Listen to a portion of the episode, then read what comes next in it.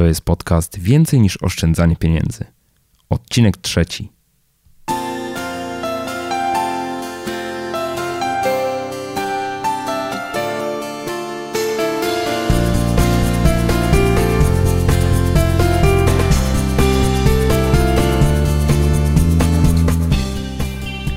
Cześć, dzień dobry, witam Cię w trzecim odcinku podcastu Więcej niż oszczędzanie pieniędzy. Ja nazywam się Michał Szafrański i w tej audycji przedstawiam konkretne i sprawdzone sposoby pomnażania oszczędności. Opowiadam, jak rozsądnie wydawać pieniądze i jak odważnie realizować swoje pasje i marzenia. Jeśli tylko szukasz odrobiny stabilizacji finansowej w swoim życiu, to ten podcast jest dla Ciebie.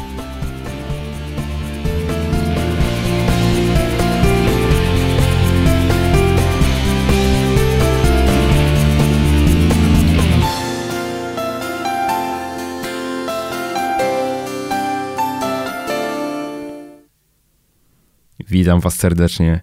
To jest już trzeci odcinek mojego podcastu i muszę Wam powiedzieć, że coraz bardziej podoba mi się ta moja przygoda z mikrofonem.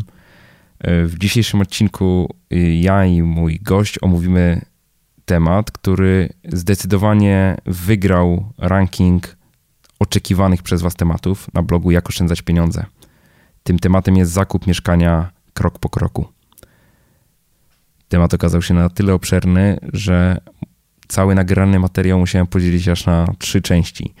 Także dzisiaj e, pierwsza część, w, podczas której mm, wspólnie z moim gościem opowiemy Wam, mm, jak przygotować się do zakupu mieszkania, gdzie warto szukać mieszkań, czy warto korzystać e, z usług pośrednika nieruchomości, w jakich przypadkach może być on nam e, pomocny, jak uzgadniać wynagrodzenie z takim pośrednikiem, co warto sprawdzić przed zakupem mieszkania, a także w jaki sposób można przystąpić do negocjacji ze sprzedającym, co warto sprawdzić przed zakupem mieszkania, jak sprawdzić e, jego sytuację e, prawną, e, co warto zweryfikować w księdze wieczystej, a także co warto obejrzeć w takim mieszkaniu podczas pierwszej wizyty. Opowiemy również, dlaczego warto zawsze negocjować cenę mieszkania i, i w jaki sposób można to robić. A w kolejnej, drugiej części zastanowimy się nad tym, jakie zapisy powinny się znaleźć e, w umowie przedwstępnej, w jaki sposób sprawnie i bezpiecznie przejąć to mieszkanie od sprzedającego, a także co trzeba uczynić już po sfinalizowaniu transakcji. I wspólnie z moim gościem zastanowimy się też nad kosztami związanymi z zakupem mieszkania. A moim dzisiejszym gościem jest Piotr Chryniewicz, aktywny inwestor z Poznania, osoba, która połamała sobie zęby na kupowaniu i sprzedawaniu nieruchomości. E, Piotr jest osobą, która ma gigantyczne, praktyczne doświadczenie, ponieważ utrzymuje się dzisiaj z wynajmu mieszkań, także doskonale wie, na co zwracać uwagę kupując mieszkania, zarówno na własne potrzeby, e, jak i na cele E, inwestycyjne. Ja nie ukrywam, że z Piotrem współpracuję już od dłuższego e, czasu. Staram się czerpać z tego jego doświadczenia pełnymi rękami e, i zaprosiłem dzisiaj Piotra, żeby opowiedział nam o tym, jakimi kryteriami on kieruje się kupując nieruchomości. I warto też dodać, że Piotr stara się w aktywny sposób dzielić tymi wszystkimi swoimi doświadczeniami w ramach projektu edukacyjnego, który stworzył. Mm, to się nazywa Edukacja Inwestowania w Nieruchomości. No ale dzisiaj tutaj Piotra zaprosiłem przede wszystkim po to, żeby krok po kroku przeanalizować cały proces y, zakupu mieszkania. Także zapraszam Was serdecznie do wysłuchania pierwszej części naszej rozmowy. Cześć Piotrze. Cześć Michale, witaj. Powiedz mi, ile ty już mieszkań w życiu kupiłeś? Hmm, Musiałem to policzyć. Myślę, że będzie ich ze 40 albo 50, takich co osobiście kupowałem. Natomiast yy, mam bardzo dużo znajomych czy, czy osób, które poznałem, z którymi którym w jakiś sposób pomagam yy, właśnie przy zakupie mieszkań. I łącznie z takimi osobami to pewnie będzie ze 200. Ładnie, ładnie. No to, że tak powiem, warto skorzystać z Twojego doświadczenia na pewno. Tutaj czytelnicy bloga poprosili mnie o napisanie takiego tematu, który już gdzieś wcześniej e, inicjowałem. Czyli tak naprawdę zakup mieszkania, czy to w celach inwestycyjnych, czy to w celach własnych, ale generalnie sama procedura zakupu mieszkania krok po kroku. Czyli jak to zrobić, żeby y, z jednej strony e, kupić mieszkanie w dobrej cenie i z drugiej strony y, no, nie wpaść w jakieś ewentualne problemy. Powiem tak, no to może zacznijmy od tego pierwszego etapu, czyli y, skąd ty się w ogóle dowiadujesz, że takie mieszkanie na rynku jest? Gdzie, gdzie szukasz informacji o mieszkaniach? Generalnie wszędzie. Te informacje o mieszkaniach znajdują się tak naprawdę w bardzo, bardzo wielu miejscach. Czyli najpopularniejszym, takim, który wszystkim przychodzi do głowy, no to jest internet. W internecie można znaleźć strony z ogłoszeniami, strony biur pośrednictwa, strony jakichś takich y, prywatnych osób, które sprzedają nieruchomości. Także naprawdę bardzo, bardzo dużo informacji można wyciągnąć z internetu. Ale internet to nie wszystko. Mm, moim zdaniem informacje, które trafiają do internetu, czasami już są przebrane. Przefiltrowane. Mhm. Przefiltrowane, tak. Już te najlepsze kąski już wyszły. Czyli drugą jakby taką największą, największym źródłem, najlepszym źródłem tego są pośrednicy. Ale my do pośredników mamy takie bardzo negatywne podejście, prawda? Większość ludzi z nas. No ja też się raczej sparzyłem niż, niż przekonałem.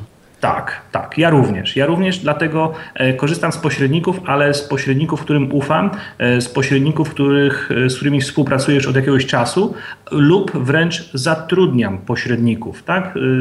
Robię to w taki sposób, dając ogłoszenie, przychodzą osoby na rozmowę kwalifikacyjną, rozmawiamy sobie i na przykład pojawia się osoba, mm, którą przyuczam do tego, co dokładnie chcę znaleźć, jakie dokładnie nieruchomości. Ta osoba dostaje ode mnie również prowizję i wyszukuje nieruchomości właśnie dla mnie e, i tutaj moich e, inwestorów, żebyśmy wszyscy mieli właśnie dokładnie takie nieruchomości, których wyszukujemy.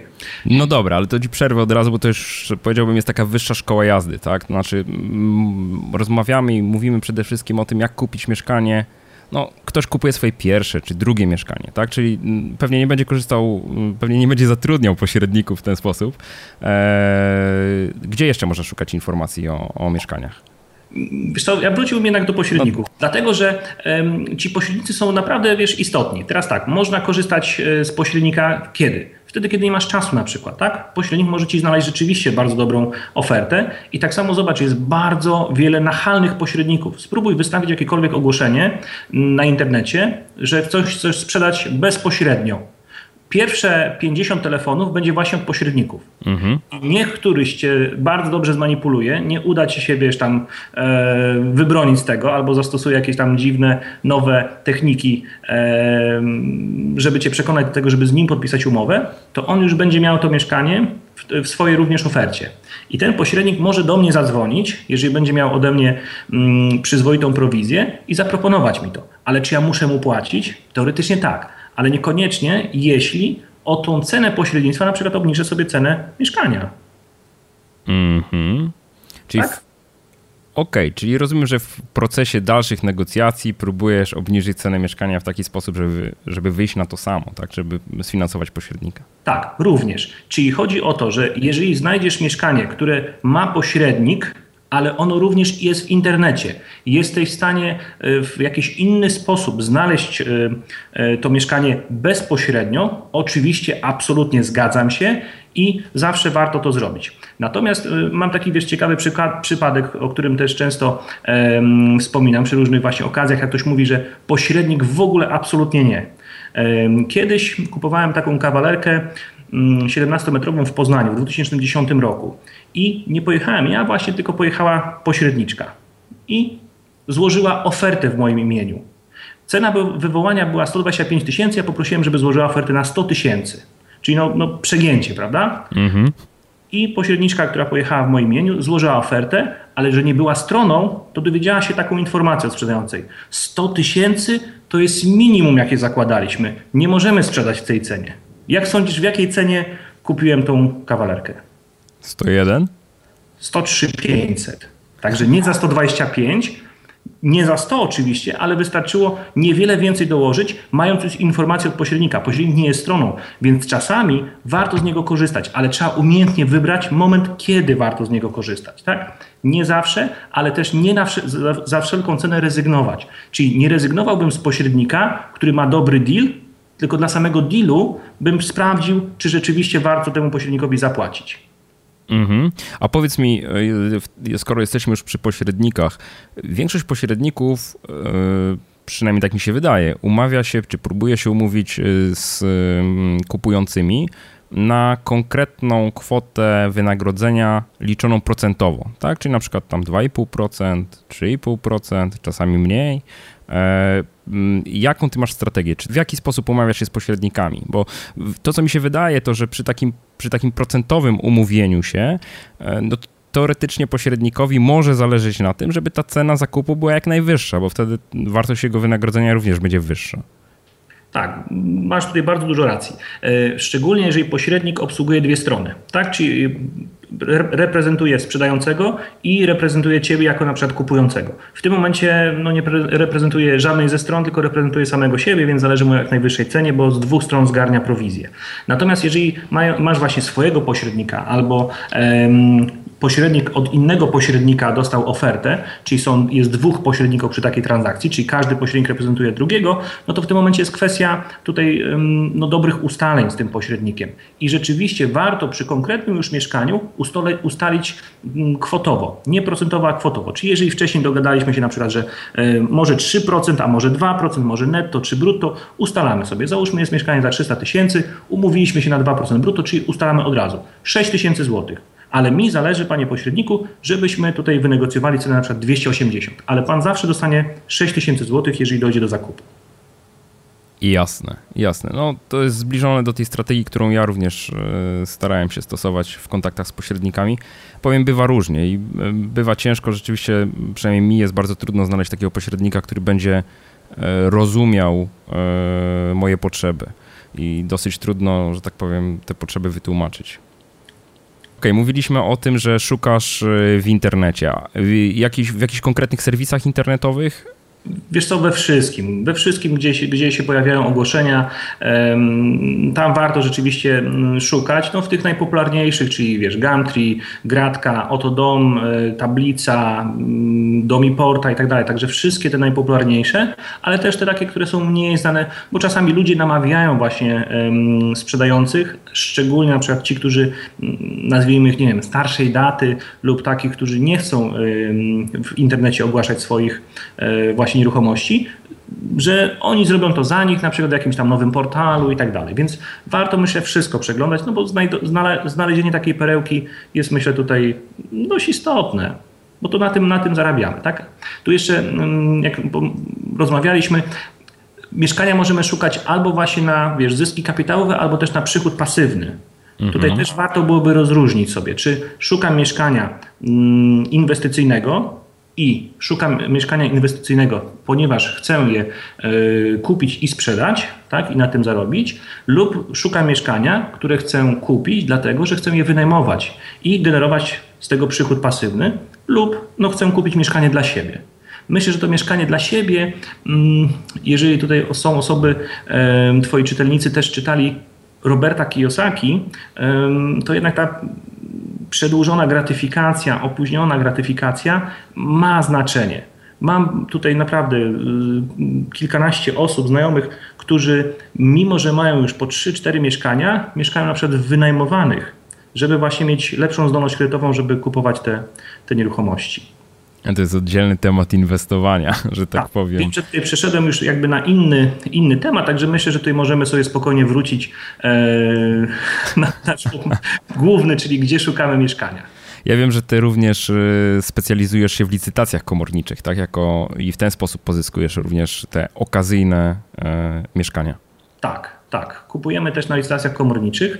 Mm, wielokrotnie już rozmawialiśmy mm, z różnymi komornikami, właśnie także mamy tutaj e, opracowane pewne, mm, pewien schemat działania, właśnie jak to zrobić, żeby było można kupić bezpiecznie ale też bez szkody dla tych dłużników, czyli z tymi dłużnikami rozmawiamy wcześniej, e, mamy tutaj pewne mm, swoje tutaj możliwości, to tak nazwijmy, żeby, żeby te osoby bez żadnego problemu mogły się z naszego mieszkania mm, nowego, naszego nabytku wyprowadzić i przeprowadzić w jakieś tam e, inne miejsce i były z tego zadowolone. Oczywiście bardzo często, jak to my się śmiejemy z tego, e, potrzebna jest do tego armia Jagiełło, ale da się to wszystko zrobić i, i rzeczywiście te licytacje komornicze są również ciekawe.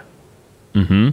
To gdzie jeszcze można pozyskiwać mieszkania? Czyli tak, ogłoszenia w internecie, yy, licytacje komornicze, ale to już jest wyższa szkoła jazdy. Yy, myślę, że być może oddzielnie sobie kiedyś porozmawiamy na ten temat, bo temat jest bardzo obszerny i, i tam bardzo dużo niuansów jest z nim zwią yy, związanych. Yy, ja wiem jeszcze, że yy, na przykład my z Gabi poszukujemy też yy, mieszkań na przetargach organizowanych przez spółdzielnie mieszkaniowe. Tak. Mhm. Jeszcze jakieś, że tak powiem, pomysły, gdzie jeszcze możemy szukać mieszkań? Tak, no tutaj wspomnieliśmy na przykład o tych y, ludziach starszej daty, tak? Czyli oni mogą na przykład w zwykłych jakichś y, gazetach um, dawać ogłoszenia właśnie, czyli też warto tą pracę, um, szczególnie jak są jakieś takie dodatki właśnie nieruchomościowe, gdzie najczęściej wtedy właśnie są pokazywane nieruchomości. Warto też to sobie e, przeglądać. Um, warto też sprawdzać takie lokalne gazetki związane tylko i wyłącznie z nieruchomościami, gdzie są za darmo w marketach rozdawane, nie pamiętam pamiętam jak one się nazywają, ale tam jest dużo reklam różnych, jakichś tam budowlanych, właśnie związanych z nieruchomościami, plus właśnie jeszcze też są ogłoszenia. Też dużo jest właśnie deweloperskich ogłoszeń tam, e, czyli również przechodzimy jakby do kolejnego tutaj punktu, gdzie można pozyskiwać, czyli od deweloperów, czyli zrobić sobie listę na przykład deweloperów w danym mieście i też zbierając opinie o tych deweloperach, czy dobrze budują w dobrych miejscach, e, czy ludzie są zadowoleni, czy dobrze jest później zarządzane, czy nie ma dużych kosztów i wybierając właśnie konkretnego dewelopera, co jakiś czas też się wypytywać właśnie, czy e, szykuje jakąś nową inwestycję i na etapie już właśnie zanim jeszcze nawet na przykład trafi to do sprzedaży, można jeszcze uzyskać jakieś ciekawe informacje i zacząć się przygotowywać właśnie do zakupu.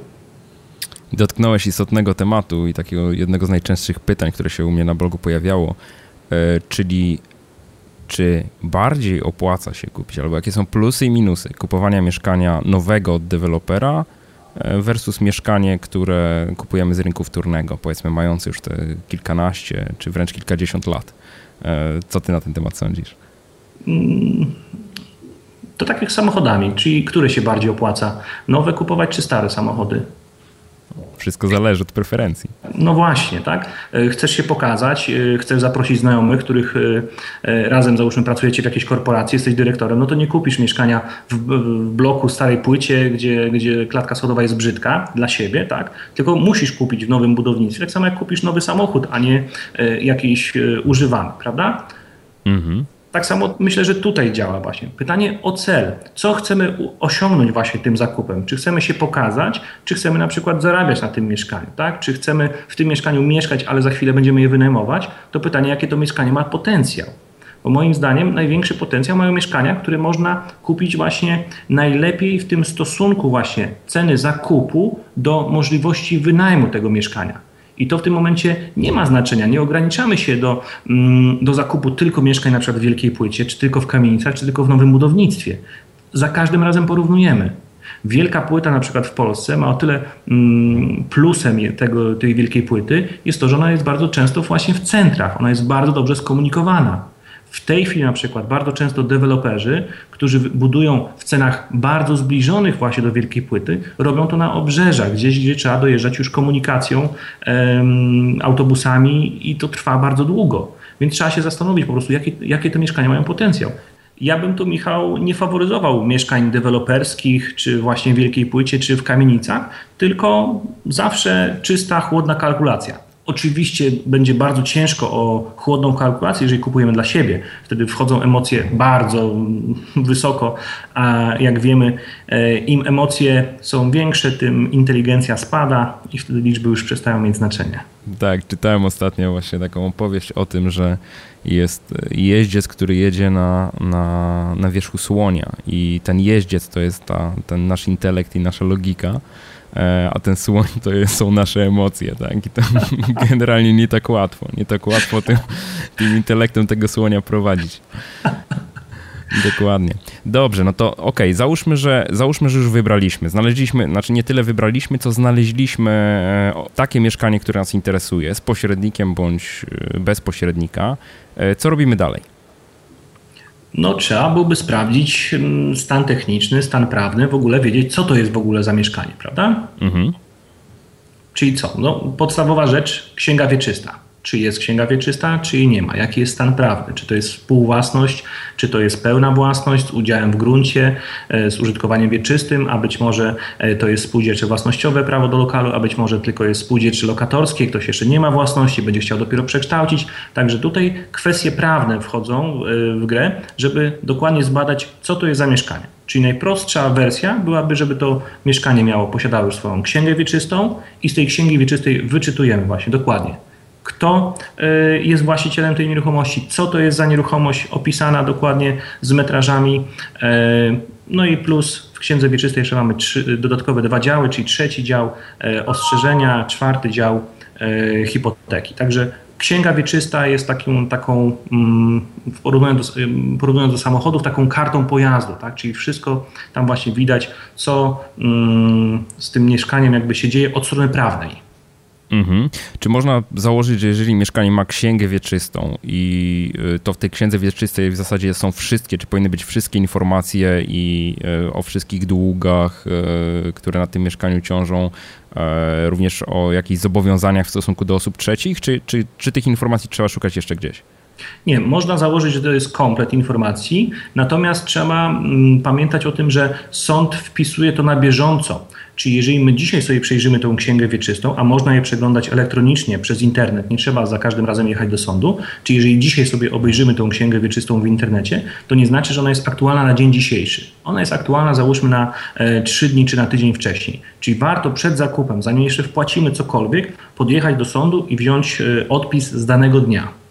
Mhm. Ja od razu skomentuję tutaj, że, że wszelkie adresy do wszystkich serwisów internetowych, w których można tego typu informacje sprawdzać, e, będą opublikowane w notatkach pod e, tym odcinkiem podcastu. E, dokładnie to będzie adres jakoszczędzaćpieniądze.pl ukośnik 003. Mm, także ewentualnych słuchaczy zapraszam pod ten adres. Dobrze, czyli e, możemy sprawdzić sobie przez internet, sprawdzamy księgę wieczystą. Może się okazać, że e, znaczy ta księga żyje, czyli na bieżąco są dodawane tam nowe wpisy i dlatego przed samym zawarciem transakcji należałoby ją również ponownie sprawdzić stan na, na dzień podpisania umowy przyrzeczonej tak naprawdę, tak? Tak. Aktu materialnego. Strzeże, więc na pewno warto. Super. A co jeżeli tej księgi wieczystej mieszkanie nie ma? Co nam wtedy ewentualnie grozi? Mm, no nie wiemy, co dokładnie kupujemy, tak? E, w jednym z przypadków na przykład może być to spółdzielcze własnościowe prawo do lokalu i w tym momencie e, informacje o tym mieszkaniu możemy dowiedzieć się w spółdzielni. Czyli spółdzielnia nie wydzieliła e, lokalu, mm, znaczy może lokal jest wydzielony, ale nie jest prawnie wydzielony, żeby mieć oddzielną księgę wieczystą i ta księga nie jest założona. Ale spółdzielnia, żeby założyć księgę wieczystą, spółdzielnia musi wydać odpowiednie dokumenty do założenia e, i informacje o przeciw, braku przeciwwskazań do jej założenia. Czyli idąc do spółdzielni, teoretycznie moglibyśmy się wszystkiego dowiedzieć. Natomiast nie jesteśmy jeszcze stroną i dlatego tutaj wracając właśnie do pośrednika, pośrednik jest w stanie takie informacje uzyskać, czego my jako osoba, która chce kupić to mieszkanie, nie otrzymamy w spółdzielni. I wtedy powinniśmy pójść właśnie z, ze sprzedającym, żeby dowiedzieć się właśnie tych informacji lub poprosić jego właśnie o informacje ze spółdzielni, żeby przyniósł do nas pismo e, o braku przeciwwskazań do założenia księgi wieczystej. Mhm. Co jeszcze powinniśmy w spółdzielni, w spółdzielni sprawdzić? Wiem, że na przykład może być bieżące zadłużenie, tak? Osoba, która sprzedaje mieszkanie może nam, nie wiem, nie płacić na bieżąco czynszu na przykład. Um, mogą być również jakieś służebności tego mieszkania, tak? Na, na rzecz osób trzecich prawdopodobnie. Tak, ale to służebności no to można zrobić tylko e, w przypadku bardziej jak własności. Oczywiście może być też spółdzielcze własnościowe prawo do lokalu, ale to musi być aktem notarialnym tak? Czyli akt mhm. notarialny i musi być właśnie w, w, jakiś sposób to zaznaczone. Czyli my y, powinniśmy przy każdym zakupie mieszkania prosić o prawo własności nabycia tego mieszkania, żebyśmy właśnie mogli sprawdzić, tak? Czy nie było właśnie nabyte z, z, w związku z jakąś właśnie służebnością, tak? Czyli babcia y, darowała wnuczkowi, ale wpisała swoje dożywocie tak? I babcia jest żywotna, ma dopiero 60 lat. Hmm. No i ma Czy... prawo mieszkać w tym mieszkaniu e, aż do śmierci, rozumiem. Tak. Takich mieszkań wtedy warto unikać, chyba że no, znowu wymyślimy jakiś sposób, tak? Porozmawiamy z tą babcią, porozmawiamy z tym wnuczkiem e, i wiemy na przykład, że babcia może być gdzieś indziej zameldowana, e, przeniesiona właśnie z tego mieszkania. Także oczywiście nie przekreślamy tego, ale warto wiedzieć to. Tak, dokładnie. Kolejną rzeczą właśnie, którą warto sprawdzić spółdzielni jest właśnie to zadłużenie, o którym e, powiedziałeś, e, ponieważ zadłużenie przechodzi na mieszkanie. Czyli my kupując z zadłużeniem będziemy musieli to mieszkanie, to zadłużenie spłacić właśnie za to mieszkanie. Więc dobrze uregulować to przez sprzedającego to mieszkanie, żebyśmy kupili już czyste lub wynegocjować niższą cenę, e, jeżeli kupujemy to z jakimś długiem, ale żeby mieć tego świadomość. Jasne. To ja od razu też dodam, że E, to, co jest istotne, to jest również ustalenie, co się ma dziać z ewentualnymi nadpłatami czy, czy niedopłatami z tytułu zużycia mediów. Tak? Czyli w pewnym momencie przejmujemy to mieszkanie e, i wiadomo, że jakiś stan rozliczeń ze spółdzielnią istnieje, nawet jeżeli nie ma bieżącego zadłużenia, to ono się może w wyniku wyprowadzenia się yy, sprzedającego dopiero pojawić, tak? Po jakimś tam czasie, na przykład przy rozliczaniu, nie wiem, sezonu grzewczego. Też warto ustalić, yy, kto i kiedy i w jaki sposób ma się yy, rozliczyć, tak? Czy, czy wtedy tak. będziemy ścigali tego sprzedającego, żeby on nam coś dopłacił, czy po prostu uznajemy, że jeżeli się do, pojawi niedopłata, to bierzemy ją na, na, na siebie, ewentualnie jeżeli się pojawi nadpłata na tym koncie, co możemy też stwierdzić na podstawie stanu liczników z grubsza, no to wtedy ewentualnie y, ta dodatkowa kwota zostaje już na, na, na, na naszą korzyść. Tak. Jeżeli jest ogrzewanie gazowe, piecowe, e, elektryczne czy jakieś inne, które łatwo właśnie policzyć, no to w tym momencie to rozliczenie jest proste, tak jak woda, prąd e, według liczników, prawda, według jakiegoś zużycia.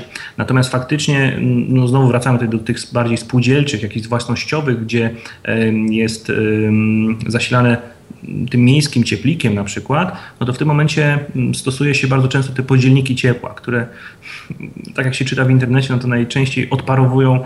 E, Więcej niż mniej, tak. Tak, tak, ale naj, najczęściej latem, tak, więc ludzie zasłaniają pazłotkami, jakieś tam inne cudawianki robią z tym. E, natomiast e, jakby jedna najważniejsza rzecz, kto w tym mieszkaniu mieszka?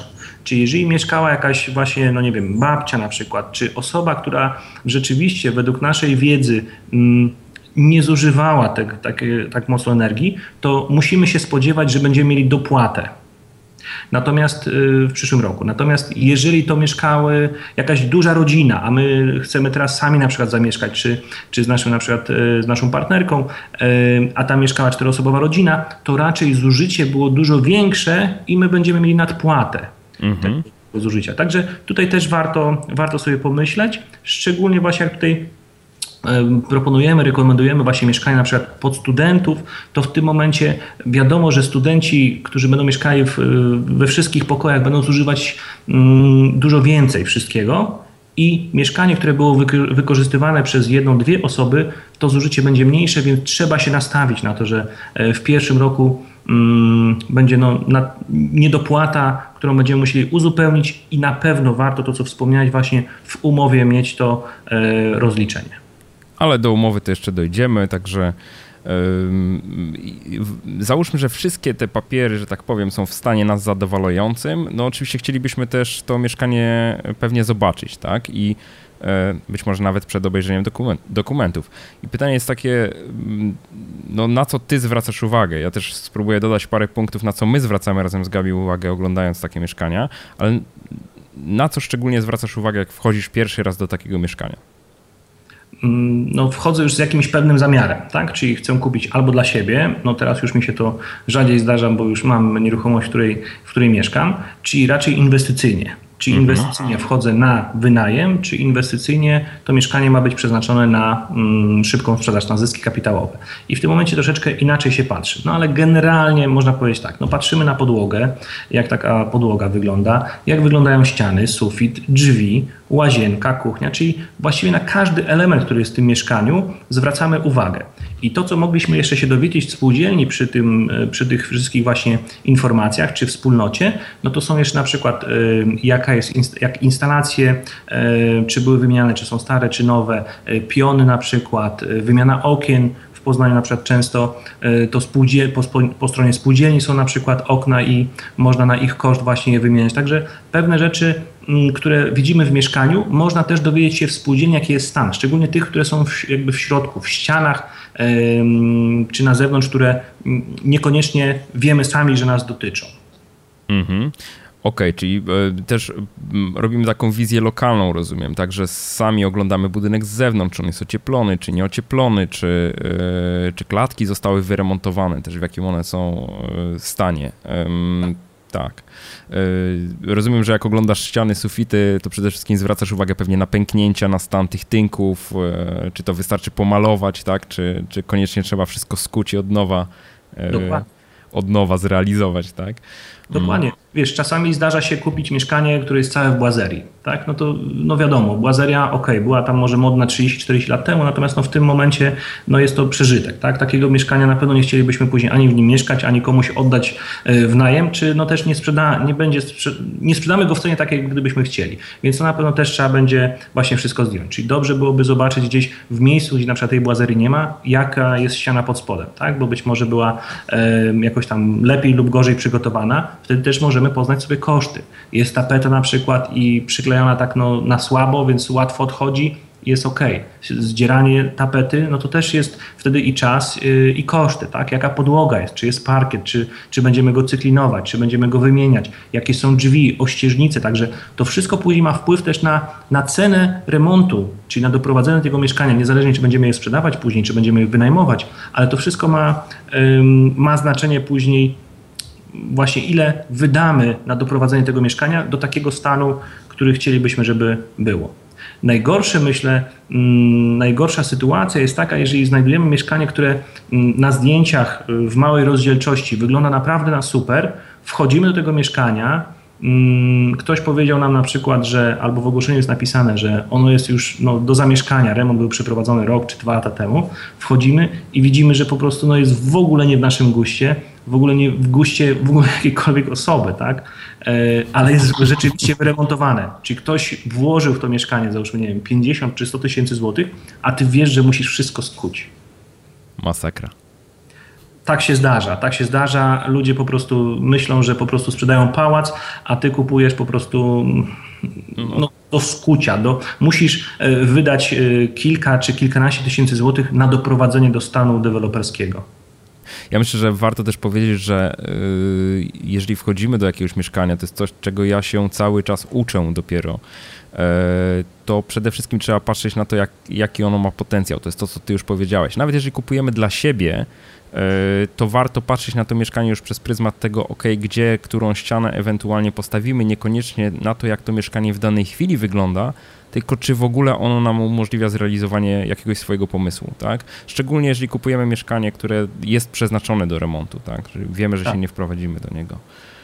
Tak. No taka ciekawostka na przykład y, z ostatniej chwili. E, w ubiegłym tygodniu podpisaliśmy w piątek umowę zakupu e, czteropokojowego mieszkania w Poznaniu. Mm, na podłodze panele. Wszędzie eleganckie panele. No to okej, okay, podłogi nie trzeba ruszać. No ale pani zabierała swoje meble. Więc jak wszystko zabrała, okazało się, że panele były położone do mebli. Znakomicie. Czyli bez tak, możliwości przestawiania mebli w mieszkaniu. Dziury, tak. które po prostu no, eliminują możliwość zostawienia tego. Trzeba po prostu te wszystkie panele e, pozdejmować i położyć nowe. Tak, kojarzę też takie historie, że y, malowanie pokoi było też do mebli, czyli za meblami był zupełnie inny kolor farby, prawda? Tak, tak.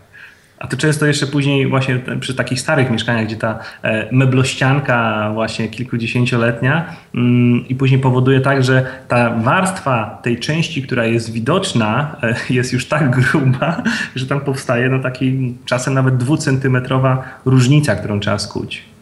No, niesamowite. Dlatego właśnie ta wizja lokalna myślę jest bardzo, bardzo ważna i e, ja tutaj się podzielę kilkoma takimi spostrzeżeniami na temat tego, jak y, moja żona ogląda mieszkania, które e, mamy zamiar e, zakupić, to przede wszystkim sprawdza, czy działają wszystkie urządzenia sanitarne, tak? Czyli każdy kran odkręca, zakręca, czy aby na pewno woda leci, e, czy y, jak, sprawdza też jaki jest stan okien, bo to, że okna są na przykład plastikowe, to jeszcze nie znaczy, że, że one świetnie funkcjonują. Także każde okno trzeba otworzyć, zamknąć, y, sprawdzić, czy to się łatwo y, te klamki poruszają, czy nie.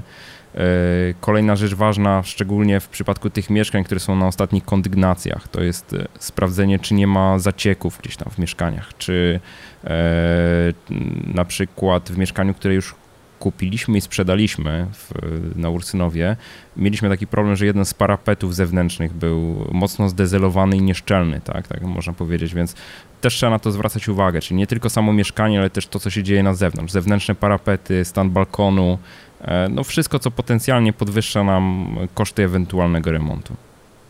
Mhm, tak, zgadzam się.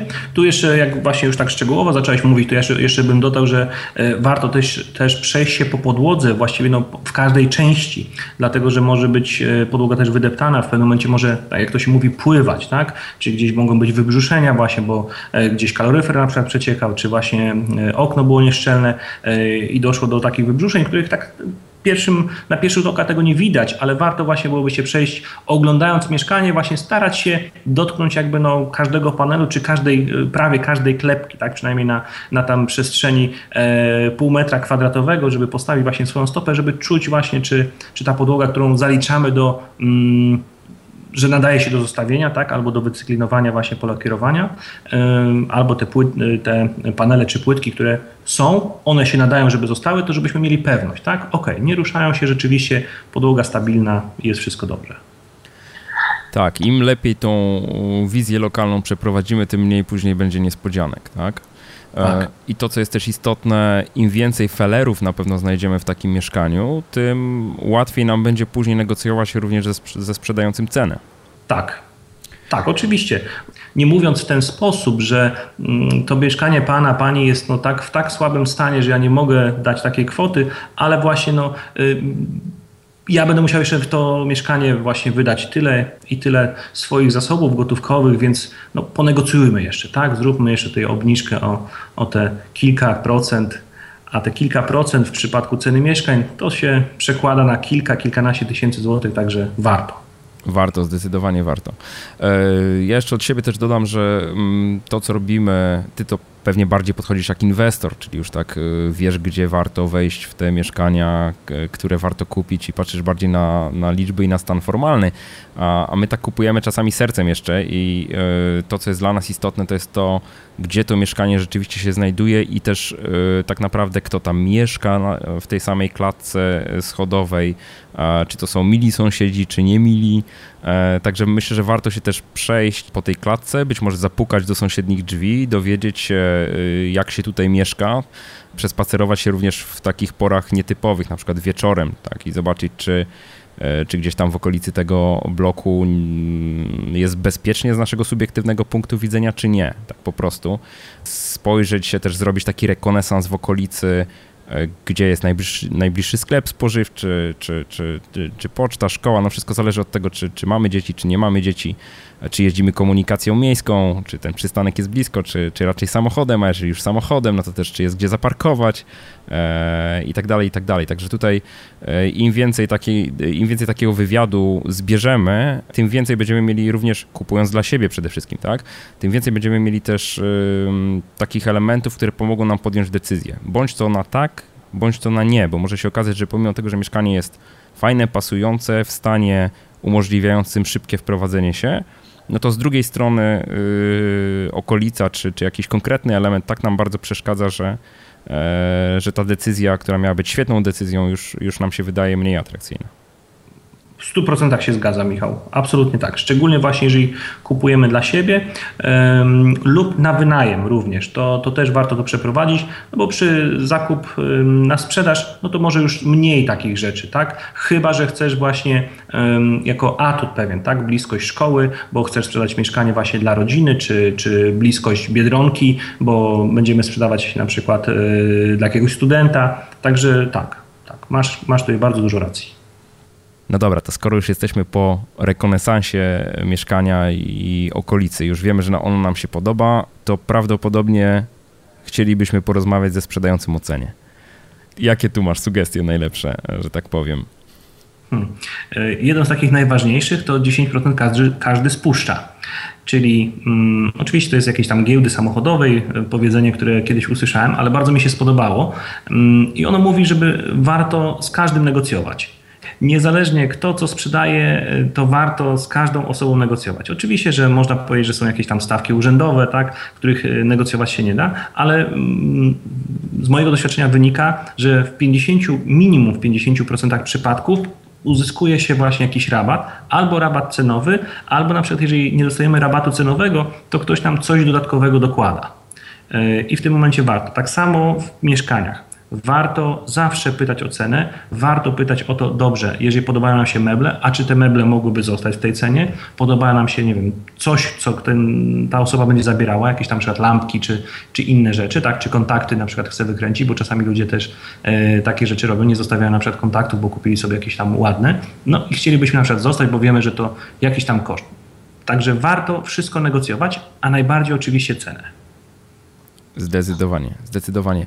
Czyli tak, 10% każdy spuszcza, ja się zgadzam. To jest taka strategia, która rzeczywiście działa i w zasadzie chyba nikt już w tej chwili, zwłaszcza mm, w obecnej sytuacji, jak te ceny e, nieruchomości jednak e, spadają, to e, nie ma już chyba takich sprzedających, którzy mówią, ok, ta cena, którą podałem, to jest cena, która absolutnie nie podlega żadnym negocjacjom. Przynajmniej ja się raczej spotykam z tym, że wszyscy mówią, ok, tak, ta cena, która jest w internecie, no tak, możemy rozmawiać jeszcze o jakimś rabaciku. E, także to zdecydowanie dobra strategia jest. E, powiedz mi, jeszcze jakieś dobre pomysły na to, jak negocjować ze sprzedającymi? Powiedziałeś o tym, o tych elementach wyposażenia, które mogłyby zostać. To zdecydowanie się zgadzam, to jest, to jest ciekawy punkt. Czy uważasz, że na przykład, że jakby warto się w takich negocjacjach ze sprzedającym posługiwać naszym pośrednikiem, o ile z, korzystamy z jego usług, czy, czy raczej nie? Oczywiście, to ten przykład właśnie tego mieszkania e, na Sienkiewicza, które kupiłem w Poznaniu, tak? Ze 125 tysięcy, składając ofertę na 100 tysięcy, dowiedzieliśmy się, że to jest minimum, które oni przyjęli. Więc kupują za 103 500, no, no umówmy się, byliśmy bardzo blisko tego minimum, który, który oni rzeczywiście przyjęli. Także e, pośrednik zawsze warto wykorzystywać, jeżeli mamy. Jeżeli nie mamy, to czasami warto e, po prostu umówić się z jakimś znajomym pośrednikiem, żeby nas reprezentował. Tak? Nawet jeżeli znajdziemy mieszkanie samodzielnie, możemy się umówić z pośrednikiem, żeby załóżmy za 2000, żeby nas tylko i wyłącznie reprezentował. Nie musi nam sprawdzać, nie musi nam wszystkiego robić, ale niech tylko reprezentuje. Pośrednik nie jest w żaden sposób stroną. Pośrednik będzie w tym momencie momencie mm, no, dla tej osoby osobą zupełnie postronną, z którą można porozmawiać. Jeżeli znajdziemy takiego pośrednika, który będzie w stanie budować jakieś dobre relacje, no to wyciągnie te informacje, za ile oni rzeczywiście chcą sprzedać, jak długo sprzedają, jak bardzo im się spieszy.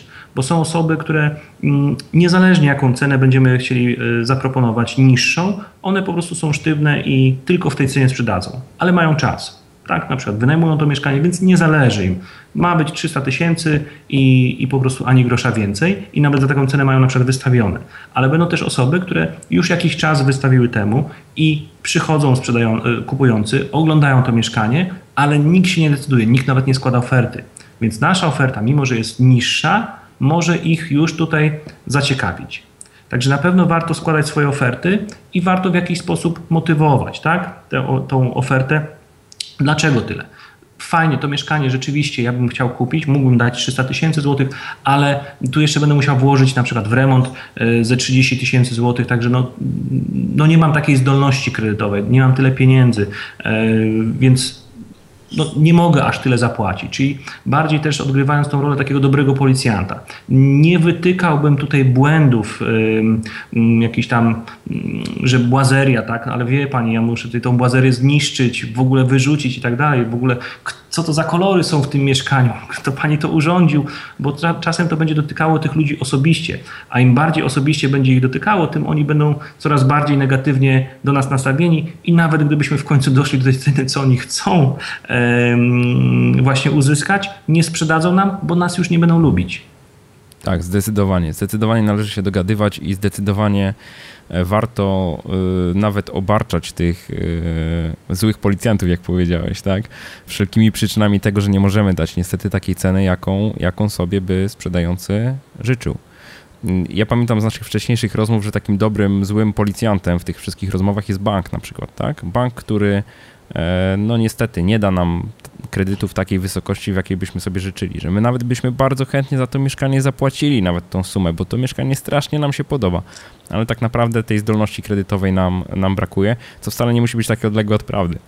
Dokładnie, to chciałem powiedzieć właśnie Michale, że e, gdybyśmy mm, mogli uzyskać od banku tak, taką gotówkę, tyle tej, tego kredytu właśnie na zakup tego mieszkania, e, to w bardzo wielu przypadkach nie trzeba byłoby w ogóle kombinować. Gdybyś dostał pieniądze na zakup mieszkania, na wyremontowanie, jeszcze coś by ci na przykład zostało, to bardzo często ta rata kredytowa mm, byłaby bardzo zbliżona do możliwości wynajmu, czyli no, kupiłbyś mieszkanie za bez w ogóle wkładu własnego, a może jeszcze coś by zostało tobie. Więc no, to idealna sytuacja, tak? Nieskończona stopa zwrotu, więc, więc na pewno nie mijamy się bardzo, e, za bardzo z prawdą, mówiąc właśnie, że ze względu na bank. I tak będzie. I teraz od 2014 roku, jak e, już pewnie wiesz, będzie zaostrzenie tych e, rekomendacji i od 2014 maksymalnym LTV będzie 90%, tak? czyli maksymalnie 90% wartości mieszkania będzie chciał nam kredytować, będzie mógł kredytować bank. Tak, a reszta będzie musiała stanowić wkład własny. Tak. Mhm. Tak, myślę, że jeszcze takim dobrym sposobem na to, żeby się o tą cenę troszeczkę pokłócić w pozytywnym tego słowa znaczeniu, jest również wiedza o tym, kiedy to mieszkanie zostało kupione przez poprzedniego właściciela, tak? Bo jeżeli ktoś kupił mieszkanie powiedzmy za 100 tysięcy, a próbuje sprzedać za 400 tysięcy, y, to dużo łatwiej nam będzie wytłumaczyć, że przecież no i tak tutaj pan zrobił świetny interes na tym mieszkaniu, bo kupił go w czasach, kiedy te mieszkania były bardzo, bardzo tanie, to ja teraz jestem w tej mniej komfortowej sytuacji, że muszę bardzo w dużym stopniu się zadłużyć, żeby zakupić to mieszkanie, niż, niż, e, niż w przypadku takich osób, które dopiero co kupiły mieszkanie, powiedzmy dwa lata temu albo trzy lata temu, jak, e, że tak powiem, jak rynek mieszkaniowy był na swojej górce, tak? Czyli kupowały drożej w zasadzie niż próbują, niż cena, za którą próbują sprzedać obecnie. Także tutaj y, to też ta wiedza może pomagać i to, co mi się wydaje, że warto y, przede wszystkim rozmawiać z tymi osobami, które sprzedają i też próbować zrozumieć ich sytuację. Y, ja na przykład negocjowałem cenę takiego mieszkania na, na, na Ursynowie, którego niestety nie kupiłem, ale rozmowa sprowadzała się również do tego, żeby zrozumieć tak naprawdę, co ci państwo, którzy próbowali sprzedać to mieszkanie, zrobią, e, na co potrzebują tych pieniędzy po prostu. I się okazało, że wyprowadzają się e, gdzieś tam pod Grudziądz, planują kupić domek e, i ich największym zmartwieniem nie było to, czy dostaną pełną cenę, którą sobie zażyczyli, tylko to, w jakim czasie oni będą musieli się wyprowadzić z tego mieszkania, tak? Czyli samo, samo to, że się tego dowiedziałem i że uzgodniłem z nimi, że ok, jeżeli kupiłbym to mieszkanie, to pozwolę im jeszcze pomieszkać przez trzy miesiące, żeby oni mieli czas na zorganizowanie sobie e, nowego swojego lokum, tak, pozwolił mi no, zbliżyć się do nich w tych, w tych negocjacjach i oni byli gotowi pójść na ustępstwa z tego powodu, że ja byłem w stanie im pójść na rękę. Tak.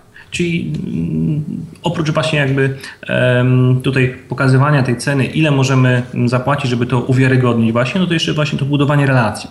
Też jest dobre, e, żeby właśnie zrozumieć tych ludzi, tak jak powiedziałeś i też wiedzieć po prostu mm, czy jest sens w ogóle z, niektórymi negocjować, tak? Bo złożyć ofertę na zasadzie przeglądam sobie internet i składam na wszystkie nieruchomości 50%, no też jest bez sensu, prawda?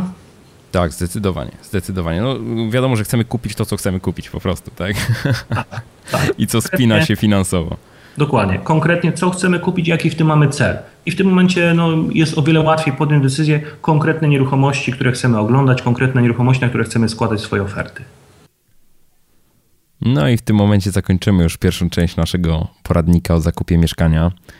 W kolejnym podcaście będę kontynuował rozmowę z Piotrem i wtedy opowiemy Wam szczegółowo, jak wygląda proces zawierania umowy przedwstępnej na zakup mieszkania, e, co warto sprawdzić w dniu transakcji, e, w jaki sposób e, zorganizować przejęcie mieszkania od sprzedającego, tak żeby nie spotkały nas żadne przykre niespodzianki. Mm, powiemy sobie również o tym, jak zawrzeć umowę przyrzeczoną, jakie formalności należy dopełnić y, już po zrealizowanej transakcji oraz jakie koszty dodatkowe wiążą się z zakupem y, mieszkania. A jeśli podoba Ci się ten podcast, to mam do Ciebie serdeczną e, prośbę. Jeśli możesz wejść do iTunes i zostawić komentarz i ocenę mojego podcastu, to będę Ci strasznie wdzięczny. Mm, prawda jest taka, że im więcej mam tych gwiazdek, e, tym bardziej widoczny będę w iTunesach e, na ich podcastowej liście przebojów i tym więcej osób będzie miało szansę zauważyć mój podcast i skorzystać z tej wiedzy, którą się tutaj dzielę. No i tak zbliżamy się już do e, końca tego trzeciego odcinka podcastu Więcej niż oszczędzanie e, pieniędzy. Jeśli tylko czujesz, że ten podcast dostarczył Ci wartościowe informacje, które pomogą Ci realizować Twoje marzenia, to proszę podziel się nim ze swoimi znajomymi. Powiedz im po prostu, by weszli na mojego bloga jakoszczędzaćpieniądze.pl. Dziękuję Ci za wspólnie spędzony dzisiaj czas i już teraz zapraszam Cię do kolejnego odcinka. Życzę Ci naprawdę świetnego dnia i skutecznego przenoszenia Twoich celów finansowych na wyższy poziom. Do usłyszenia.